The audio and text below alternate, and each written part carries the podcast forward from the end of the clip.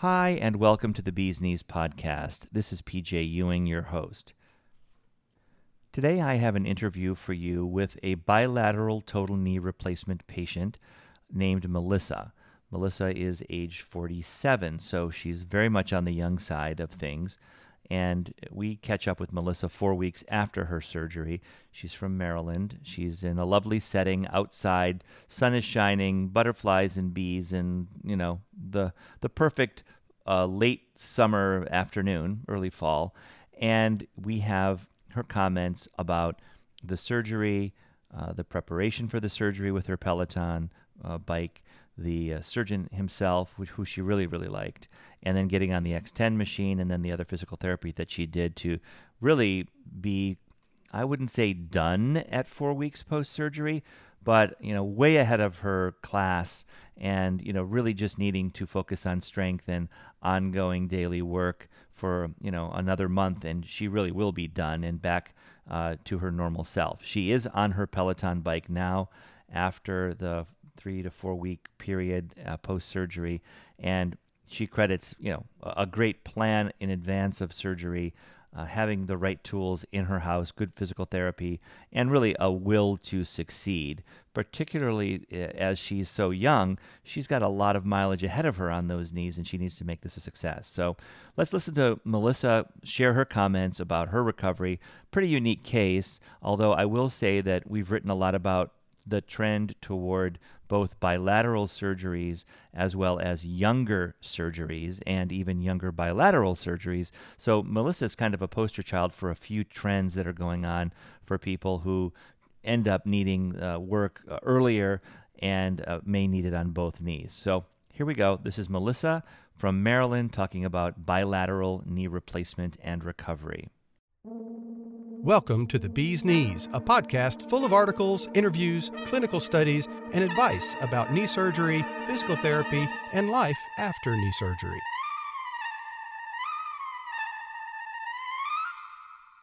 My name is Melissa. I'm 47 years old, and I had bilateral knee replacement surgery four weeks ago. And I uh, used the X10 uh, the day that I returned home from the hospital and now, four weeks later, I'm able to walk without the aid of a cane or any other device, and I'm looking forward to having my new knees. So, I started having knee problems at 35, um, and I had been doing a class at the gym on a treadmill. And the next day, my knees just blew up, and I figured I tore something.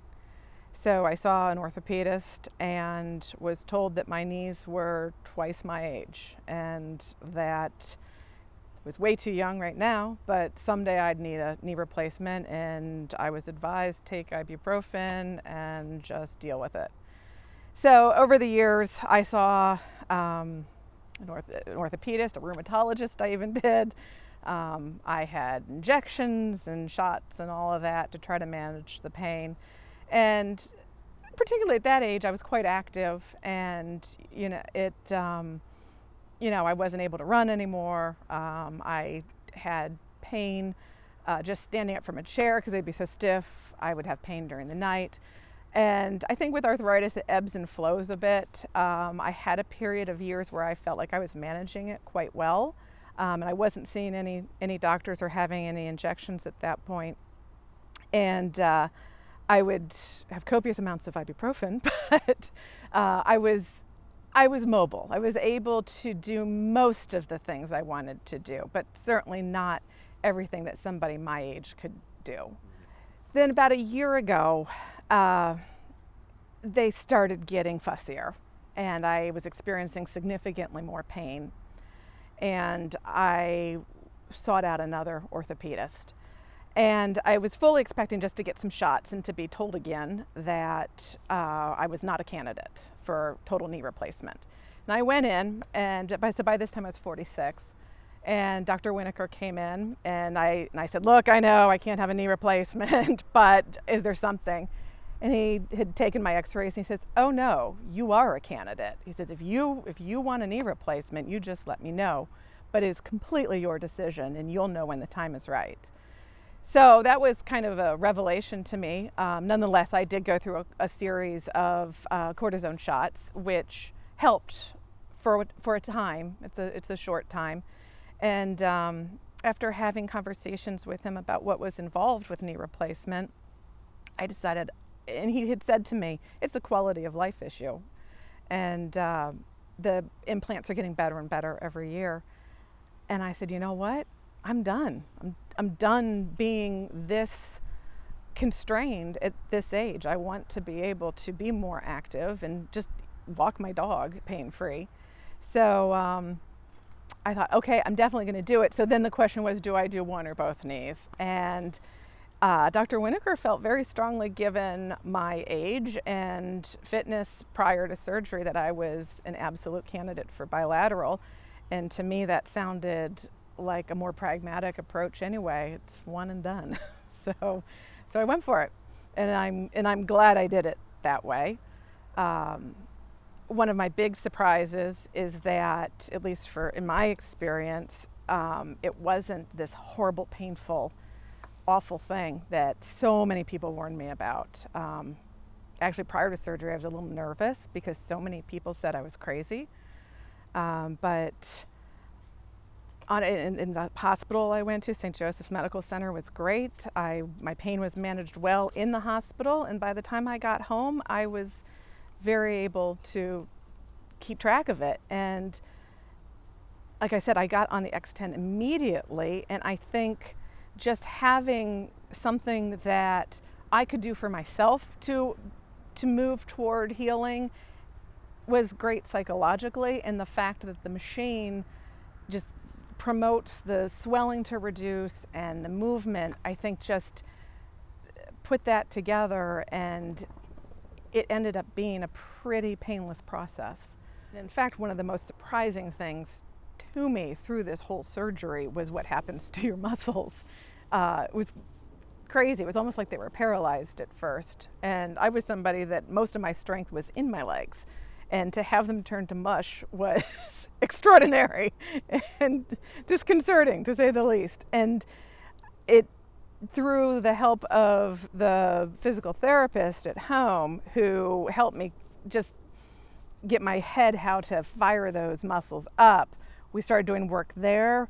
And then we moved on to those dynamic um, exercises on the X10. Primarily, the pump test was where you, you're pushing down against weight to try to just get the quadriceps back in the game. And it, it took more time than I thought it was going to, to be honest. So now that I've finished up with the X10, I'm lucky that I have a Peloton uh, bike, and that was something that I was avid about prior to surgery, um, and and I've already started using it a bit, and and so I will just fall into that pattern now that I don't have the X10 my daily routine will be to take a class on on my stationary bike. And of course doing the uh, physical therapist exercises they give you a plenty to work on so i'll do that too. We're lucky um, in this area there's a lot of good medical um, uh, uh, out there for a person. However um, the research i did towson orthopedics is one of the names that absolutely pops up as being one of the premier um, organizations in town for orthopedics. So I called them and was assigned to Dr. Winokur. And right from the get go, I just, I liked his style. He was, didn't rush me at all. He answered all of my ridiculous questions. Um, he spent plenty of time with me and, you know, d- just was very pragmatic about it too. So I immediately felt good with him. And like I said, I went through a series of shots with him as well. Um, nonetheless, I, I, did get a second opinion, as everybody advises to do, and I went to the other big organization around here that everybody goes to for orthopedics. Um, and the surgeon was a very nice guy, but I felt like this other organization was just a machine. Like you walked in and you were like cattle and they herded you through, and you mostly spent time with a PA. And that's not how Towson Orthopedics was. It was a much more, the surgeon spent time with you and it was more hands on. Um, and so that's ultimately, and, and, both surgeons said the same thing um, to me that I was a candidate for bilateral. So the information was the same, and I just I felt I, f- I felt a better connection with Dr. Winokur is the bottom line. And I'm real happy I did because the hospital that they work out of, I had a great experience with as well. Um, I just, I hadn't been in a hospital since I had babies. And, you know, that's 12 years ago. And it's just, it's more consumer driven now, I think. And it was a wonderful, way better experience than I imagined it would be. What worked best for me was two sessions of 45 minutes on each leg. So, and, and it's a, that's a big chunk of time when you've got two legs. Um, I, I did toy around trying three 30 minute sessions once, and it ended up I just preferred a morning and a late afternoon session. Um, so I do 45 minutes on one leg, ice, 45 minutes on the next leg, and ice. And um, after a 45 minute time, I felt like that was enough time to really get your joint loose and push your range of motion a bit. And, and I and I would a little bit, um, nothing, but not to where I was screaming out in pain at all. I mean, it's just that, like, breathe through it kind of of pain is all. Nothing at all terrible. And and if and if that's too much, you can back off.